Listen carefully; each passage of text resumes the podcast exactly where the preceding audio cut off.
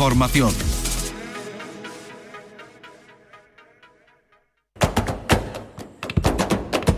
Portal Flamenco con Manuel Curao.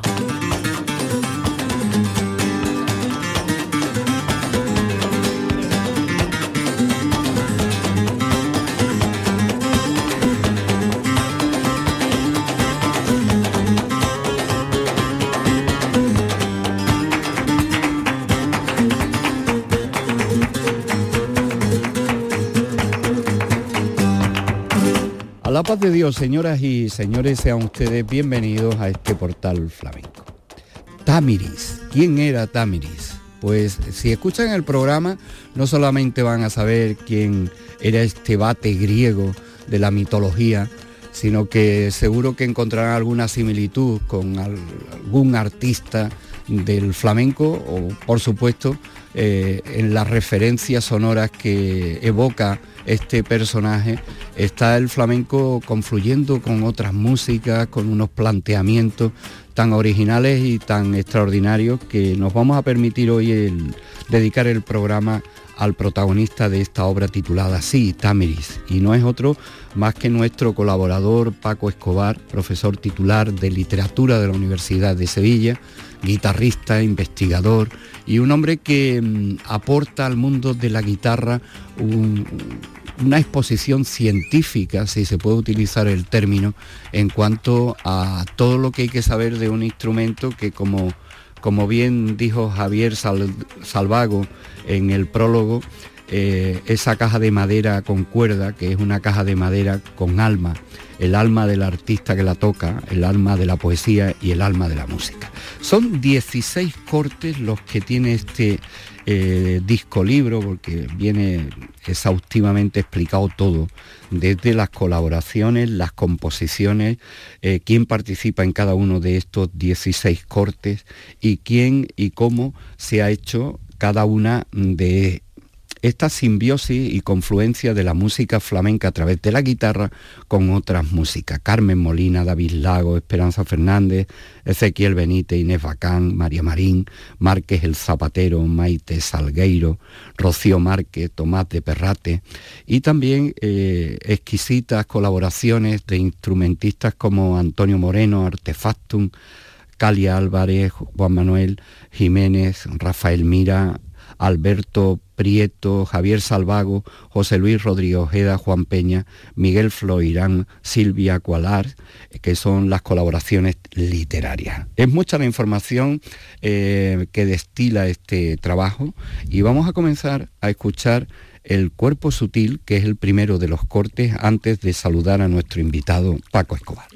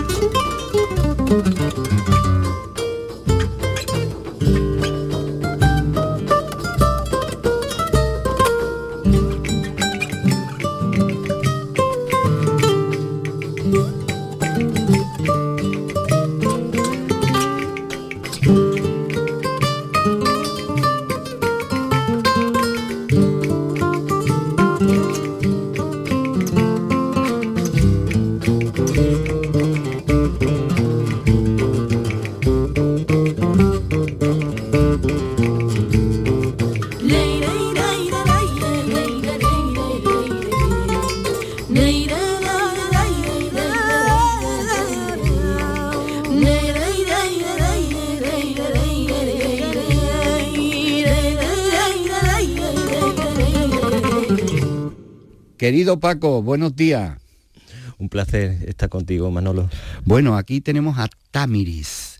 Tamiris leyendo la, reseña biográfica que tú haces o de los pasajes de su vida, eh, nos evoca a, a muchos artistas flamencos que podían haber eh, tenido la, vida y que han tenido la vida muy parecida a este Tamariz que, que al final pues, fue víctima de, su propia osadía, ¿no? Un poeta, un lirista, un cantor. ¿Quién era realmente Tamariz? Tamiri es un arquetipo de la, tradición clásica que puede tener perfectamente su, aplicación y supervivencia en la actualidad, como muy bien dice. Y desde que estuve estudiando la tradición clásica por mi especialidad eh, investigadora y también su recepción en el siglo de oro, eh, rápidamente analizando los mitemas, los distintos episodios de su vida, me di cuenta, es un arquetipo eh, perfectamente aplicable hoy y además en estas relaciones entre la música y, el verso y en concreto una vida que bien podría aplicarse a la vida de, muchos artistas. Vamos a ir conociéndolo porque eh, queremos que nos sirvas de guía de escucha, pero eh, quiero también dentro de, la esencia de la obra, la naturaleza de este proyecto que está enmarcado eh, dentro de dos marcos académicos científicos de la, de la Universidad de Sevilla. El programa de doctorado por un lado y después el marco académico del Grupo de Investigación Andalucía Literaria y Crítica Sí, efectivamente son marcos, de, marcos científicos académicos eh, que me permiten ubicar las herramientas, los planteamientos epistemológicos, eh, noseológicos, para poder abordar desde la distancia crítica eh, la obra, porque soy de los que piensa que primero hay que sentir esas emociones esos sentimientos para poder expresarlos, pero luego, ya una vez que han pasado las emociones, como decía eh, Becker, ¿no? En las cartas desde la celda, eh, hay que eh, realmente sentarse, analizar cada uno de los elementos y en este caso trabajar a nivel compositivo, por un lado lo que serían todas las composiciones para guitarra, voz y música de, de, cámara, con todo lo que ello implica, trabajar las texturas, los matices de dinámica, de agógica, de rítmica, y por otro lado los textos literarios.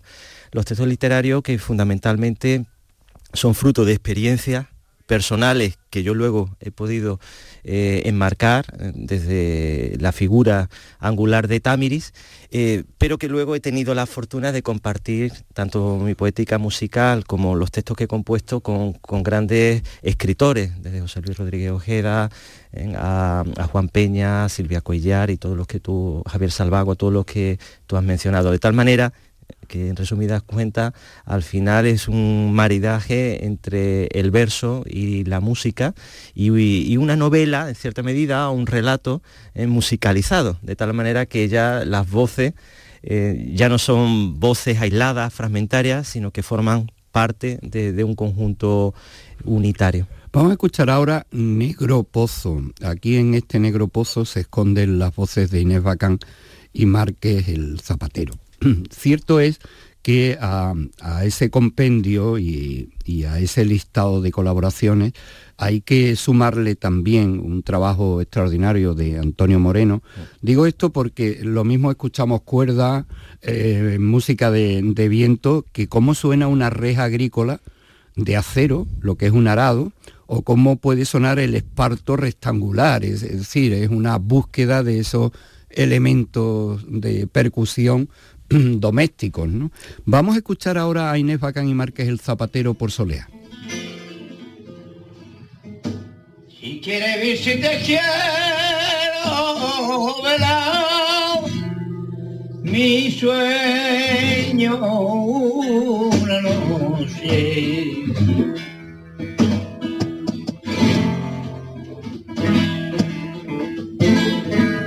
Mira mi sueño una noche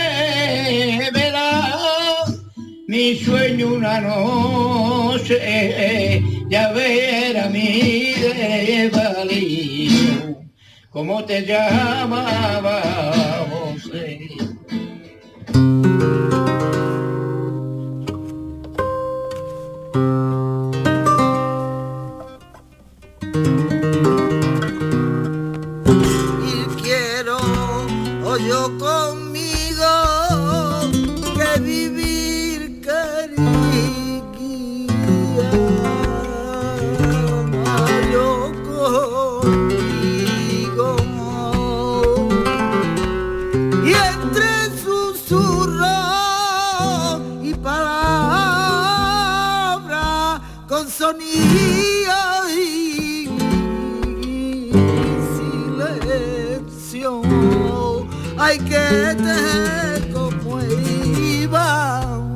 Iban el arma.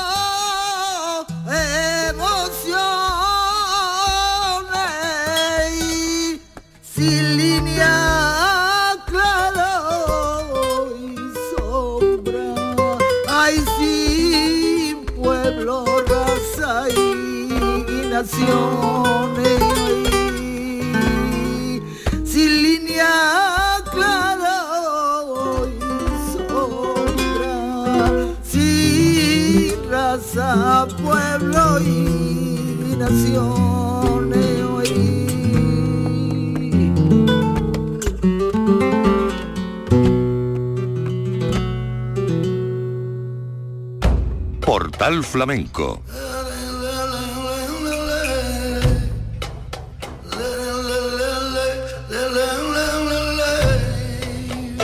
con Manuel Curao.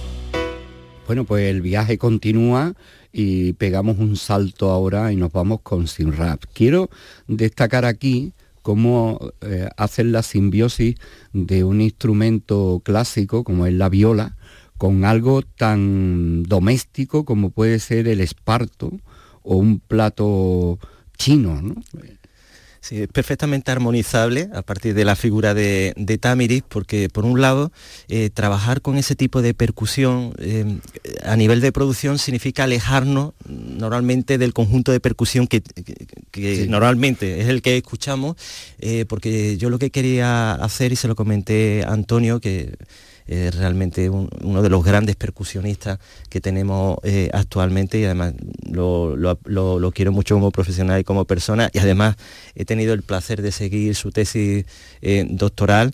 Yo le comenté a Antonio que se trataba de enraizar con la tierra Tamiri es un personaje que en su decorado mítico, y de, ahí la portada, está vinculado a la, naturaleza. Y yo quería que eh, una percusión que sonara muy telúrica, realmente que, pudiéramos escuchar prácticamente las texturas, de la fricción, ¿eh? como si estuviéramos eh, tocando las texturas de, la tierra. ¿no? Ese es el efecto fónico que, que encontramos ahí.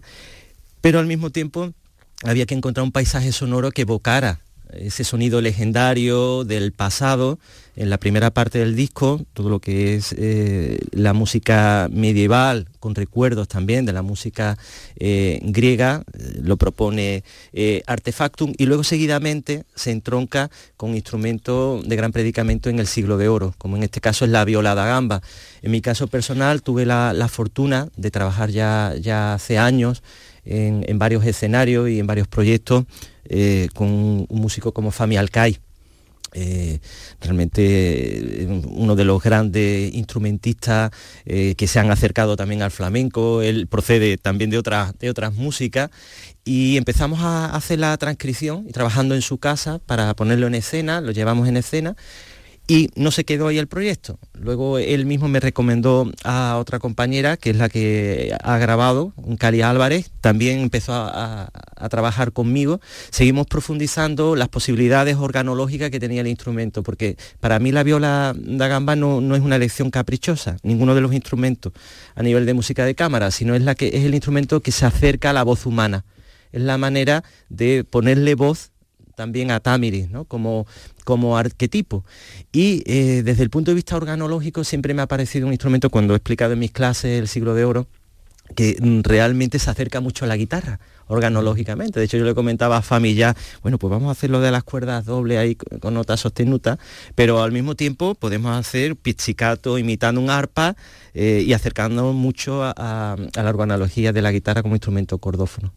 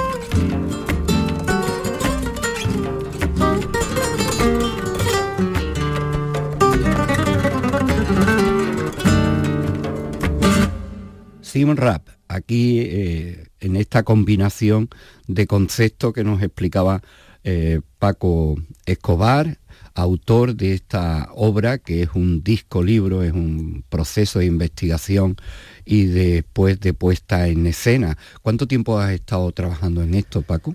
Son bastantes años desde eh, el último disco, que fue Euridice 21, de nuevo el rescate del pasado clásico por una discípula de Montserrat Caballé. Eh, Montserrat escuchó las composiciones que hacía y le dijo a su discípula a ver si le podía hacer un, disco en esta dirección.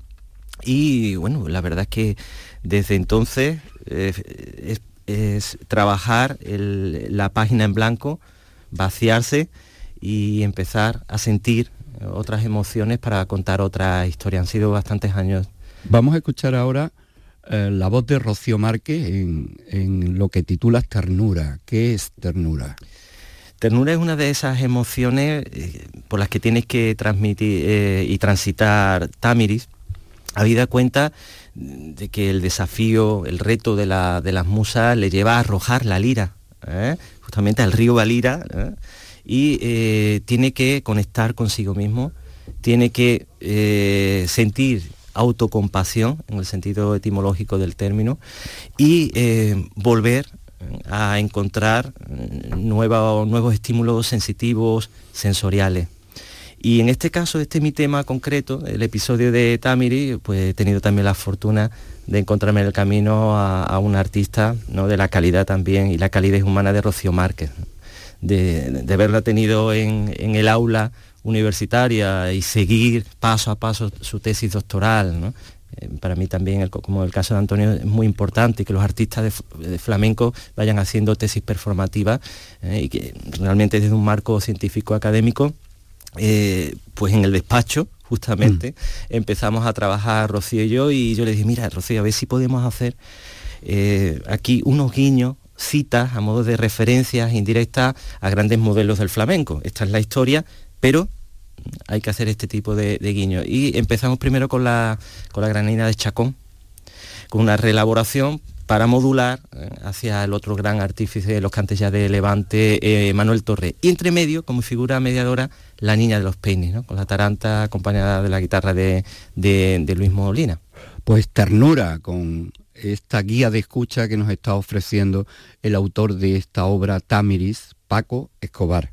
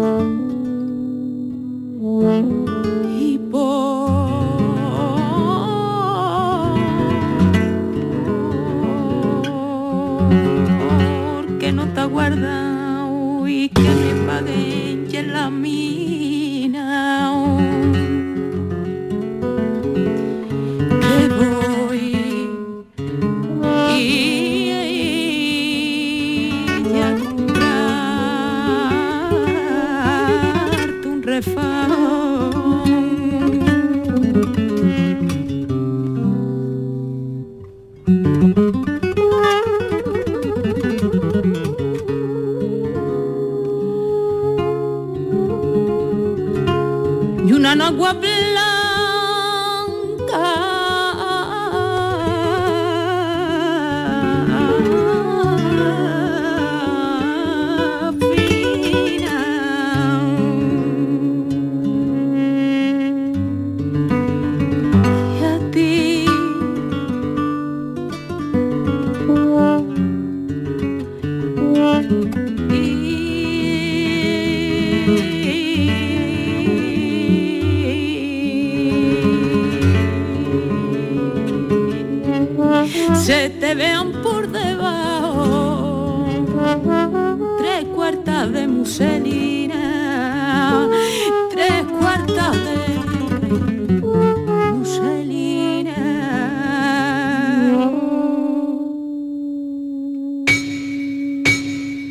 flamenco te espera en el portal. Portal Flamenco. Volvemos ahora al plano clásico del flamenco. Bueno, ahí hemos dejado esa evocación eh, con esa, ese puente de la Niña de los Peines con Manuel Torres y, y Chacón en la voz de, de Rocío Márquez. Contraste con la voz de Inés Bacán en Mercaba, que son unas bulerías. Cuéntanos cómo has configurado esto. Sí, eh, la experiencia con Inés también ha sido sublime, porque, bueno, ahora estamos hablando del resultado, pero me gustaría poner de relieve que verdaderamente lo interesante, y ojalá pudiera yo transmitirlo aquí en este diálogo eh, tan cariñoso contigo, es el proceso. El proceso no solo de composición, cuando tú ya eh, tienes, digamos, todos los elementos en la, mesa y los pones en juego, sino la riqueza de trabajar con, artistas de, ese calibre, ¿no? Entonces, para trabajar con Inés, tuvimos ya un contacto previo, pero para trabajar nos fuimos a Lebrija, a su casa, y, yo tenía muy claro que, Inés tenía que cantar justamente este tipo de, de, temas porque tiene que ver con la expresión de, de, la soledad, la parte más auténtica del ser humano, el poder conectar eh, consigo mismo. Y bueno, Inés por su trayectoria vital, por su autenticidad, su, sinceridad, tenía que ser ella. ¿no? Entonces, eh, para ir trabajando de forma progresiva, eh, yo apreciaba mucho a su, a su, eh, a su hermano, ¿verdad? Pedro y, bueno, con Pedro pues tenía, él me daba a tocar su guitarra de gerundino, ¿no? Y me preguntaba qué iba componiendo y, bueno, y él me enseñaba las falsetas y bueno, de hecho luego con el tiempo le, he hecho un estudio, ¿no? Analítico recordando su memoria.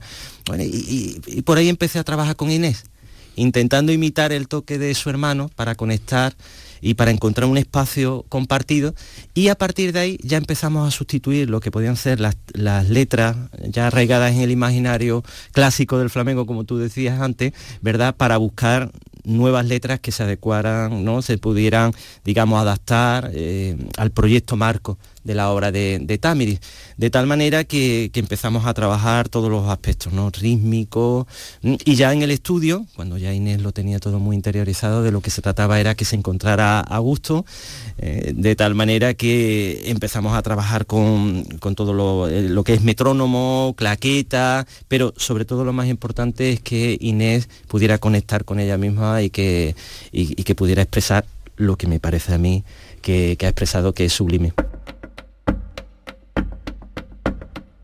Respirar mi soledad, respirar mi soledad, se suspende en el tiempo, eco que no volverá, se suspende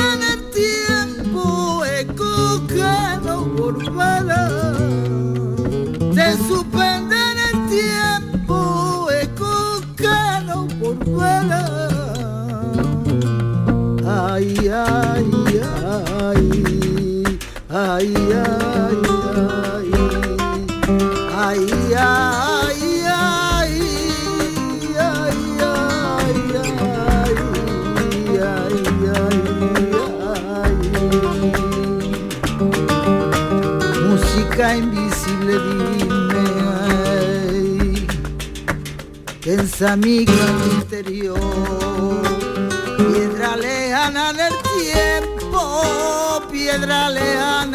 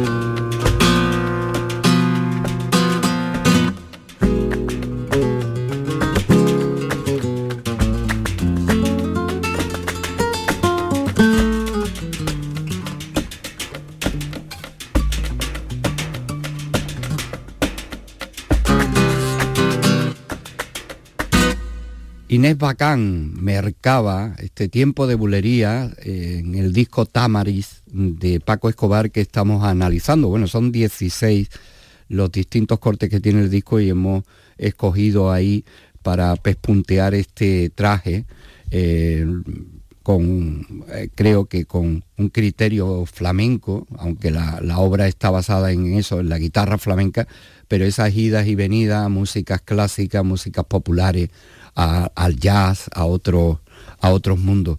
Ahora vamos a escuchar mm, Ondina con Carmen Molina y María Marín.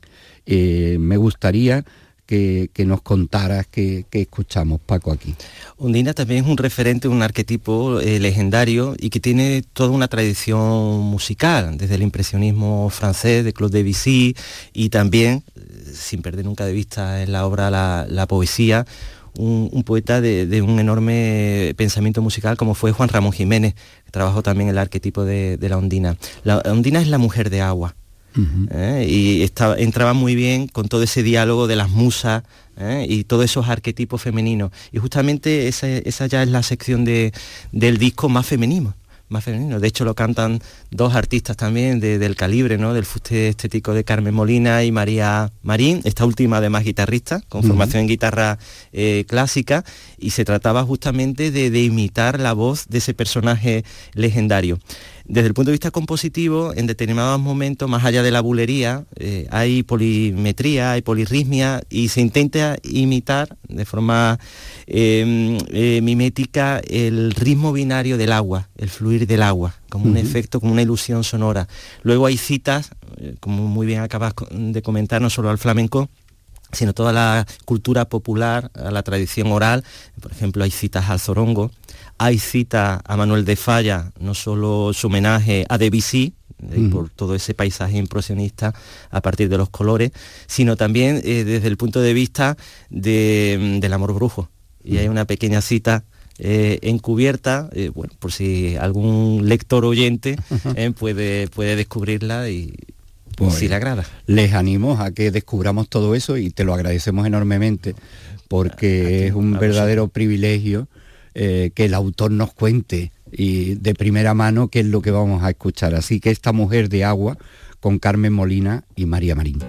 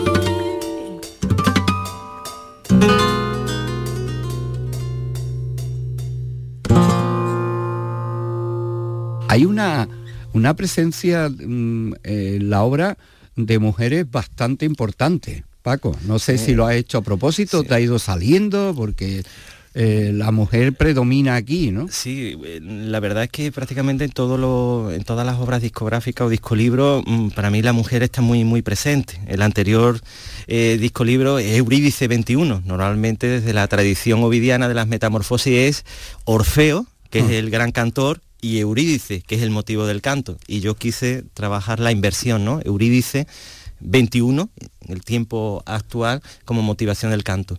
Eh, toda esa vertiente compositiva, pues quería retomarla aquí con un continuum ¿no? hacia la historia de, de, Tamiri y sobre todo porque los grandes rivales eh, eran las musas ya de entrada, ¿no? ese imaginario mítico y para ello necesitaba artistas que realmente estuvieran a la altura de esas musas. ¿eh? que pudieran en un momento dado, en ese agón dialéctico, eh, estar a, la altura. Por cierto, Tamiris y Orfeo, que en la línea genealógica eh, ¿Era nieto, bisnieto? Eh, efectivamente, están emparentados, lo que desde el punto de vista del atlas mitémico, sería desde el punto de vista de Gilbert Durán, ¿no? la estructura antropológica del imaginario, hay una afiliación, hay una continuidad es, que es característico. ¿no? En la etiología de los mitos se ve la, afiliación, igual que eh, a nivel de recepción, mm. En el siglo de oro y, en edades de la literatura posteriores y de la estética posteriores se suelen relacionar los grandes cantores. Eh, igual Orfeo aparece también con Tamiris, pero aparece también junto a Anfión o Anfión. Es decir, eh, esa, esa, agrupación de personajes legendarios vinculados a, la poesía y a la música. Eh, la emoción en primera persona a través de, la música y la voz de Esperanza Fernández. Aquí es donde escuchamos las rejas agrícolas, el arao agrícola, un cuenco tibetano, el Hans, que es un instrumento incorporado, conocido recientemente, y el plato, ¿no? O sea, más a la mano, ¿no? y más doméstico imposible. ¿eh? Efectivamente. Se trataba de, crear em, ese ambiente de cercanía, de cotidianidad, de experiencia como la vida misma, entre, en este caso entre, entre el amor y, la muerte, que también refleja em, em, cómo transita eh, Tamiris, ¿no? Eh, ese camino, que al fin y al cabo también es un camino de perfección espiritual, porque le lleva a ser eh, otra persona. Y eh, también hay muchos guiños eh, espirituales, ¿no? El cuenco tibetano como anhelo de, trascendencia, toda esa, lo que se llama pequeña percusión, mm. pequeña como se desde el punto de vista técnico, pero que entronca realmente, como decía antes, con, lo telúrico. ¿Mm? Y por último, el, el Han nos sirve como ostinato, para mantener siempre el tiempo y el tempo muy, muy presente, creando como ese apoyo robusto, sólido, que constituye también los pilares de la arquitectura sonora de, la pieza. ¿Quién toca el Han? ¿Álvaro Garrido? Eh, bien, eh, ahí hacemos una cosa interesante. Eh, hemos hecho dialogar a, los artistas, a las voces de los cantadores, porque si es verdad que hay algunos temas los que hay una voz, porque así lo exige el guion de la historia de, Tamiri, pero hemos intentado que haya una sinergia, una cooperación entre todos los artistas, incluyendo también la, percusión. ¿no? Entonces, por un lado tenemos eh, toda la labor de, Antonio Moreno, por otro lado, los aspectos ya más eh, ancestrales, ¿no? Y que tronca con la Edad Media, incluso evocando esa legendario, efectivamente, eh, es Álvaro. Y luego hemos intentado también eh, buscar distintos sonidos, por ejemplo, el propio Paco Cruzado, que, es una persona a la que admiro, quiero también mucho, como el resto de mis compañeros, como persona, eh, pues también el, propio Paco ha, trabajado desde el, punto de vista percutivo, incluso con la caja de la guitarra, ¿eh? porque no se trataba de, forzar percusiones sino de buscar posibilidades para adecuarlo al proyecto. Pues a la memoria de tu madre, eh, querido Paco, en la voz de Esperanza Fernández, esta oscura voz helada.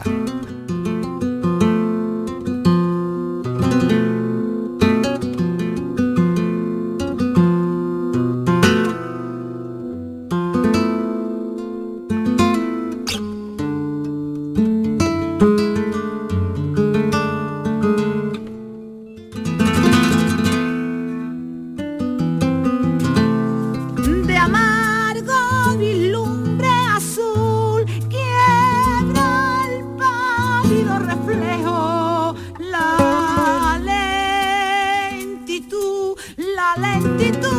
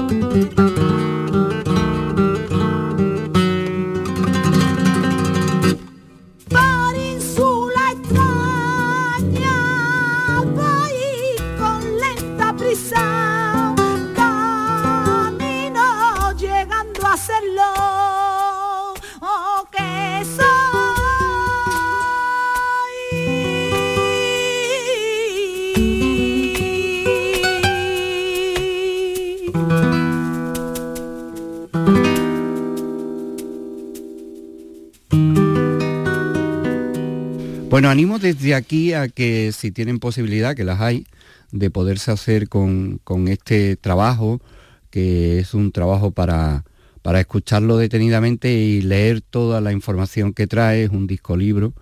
Eh, Columna Música es quien produce con la IGAE, ¿no?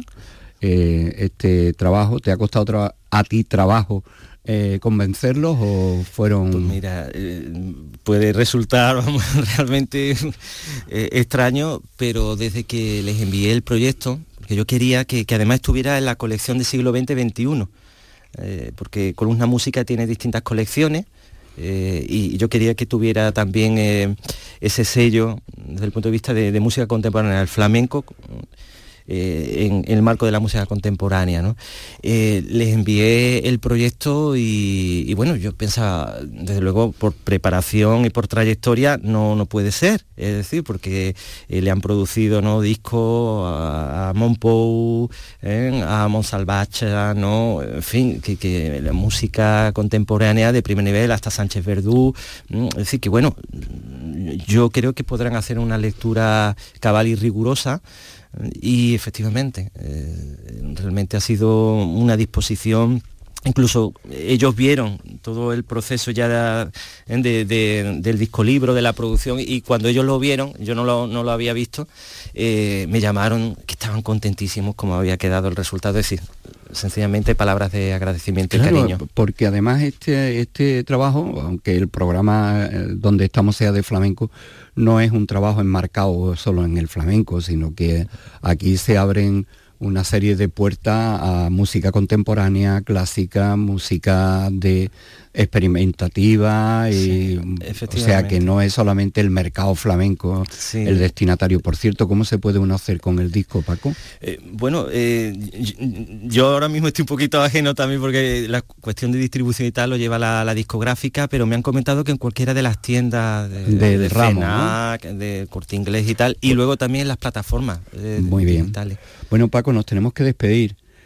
aunque leemos que esto este es el primero de una biología, ¿verdad? Que, continúa con, con, el trabajo y que esta es la primera entrega, ¿no? Efectivamente, Manolo. Eh, esta es la primera parte, es la presentación del personaje, el leitmotiv, los episodios eh, fundamentales de su vida, pero ahora viene la segunda parte, que qué es lo que cuenta y cómo lo canta. Después de eh, transformarse en esa metamorfosis y convertirse en otra persona y otro personaje. Y esa será la, segunda parte, estamos en ello, perfilando todos los detalles. Ya como adelanto, algunos de los artistas que han participado van a estar desde otro punto de vista para que haya un sentido unitario de cohesión desde el punto de vista de, la biología. Y también siguiendo toda, toda esa tradición de, poesía y, y versos. Pues nos despedimos con Montaña Pirámide, donde aparece la voz de David Lago, también vuelve la de María Marín, ¿verdad?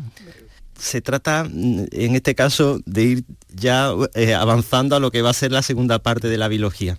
es decir, ya no pensamos en forma genérica, en modalidades genéricas, en estilo, aunque hay un paisaje sonoro ahí que recuerda a los estilos de Levante, sino se trata de crear un poema, incluso a partir del grafismo poético musical. De hecho, si se ve el poema, tiene construcción de montaña pirámide, piramidal. ¿eh? desde el punto de vista visual. Y empecé a trabajar con, David, comenté, David, mira, esta es la idea, eh, bueno, este es el fraseo armónico melódico, y de lo que se trata es eh, también de poner el, enfoque en la mujer y el amor como origen de la vida. Esto es lo que explica trabajar microestructura poemática eh, y a nivel de actualización musical, con versos como, por ejemplo, cuando dice besos y caricias, hmm. sin tiempo, sin tempo, en blanco silencio, con huella. Paco Escobar, muchísimas gracias. Un abrazo y enhorabuena. Gracias a ti. Espacio infinito de vida, mater matri materia, lugar acaso allá de la materia.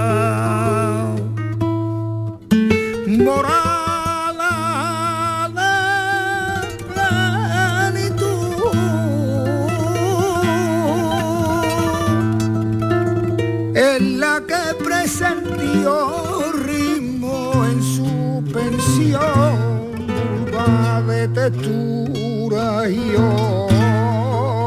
queda vacío licuescente con vibraciones, sonido del silencio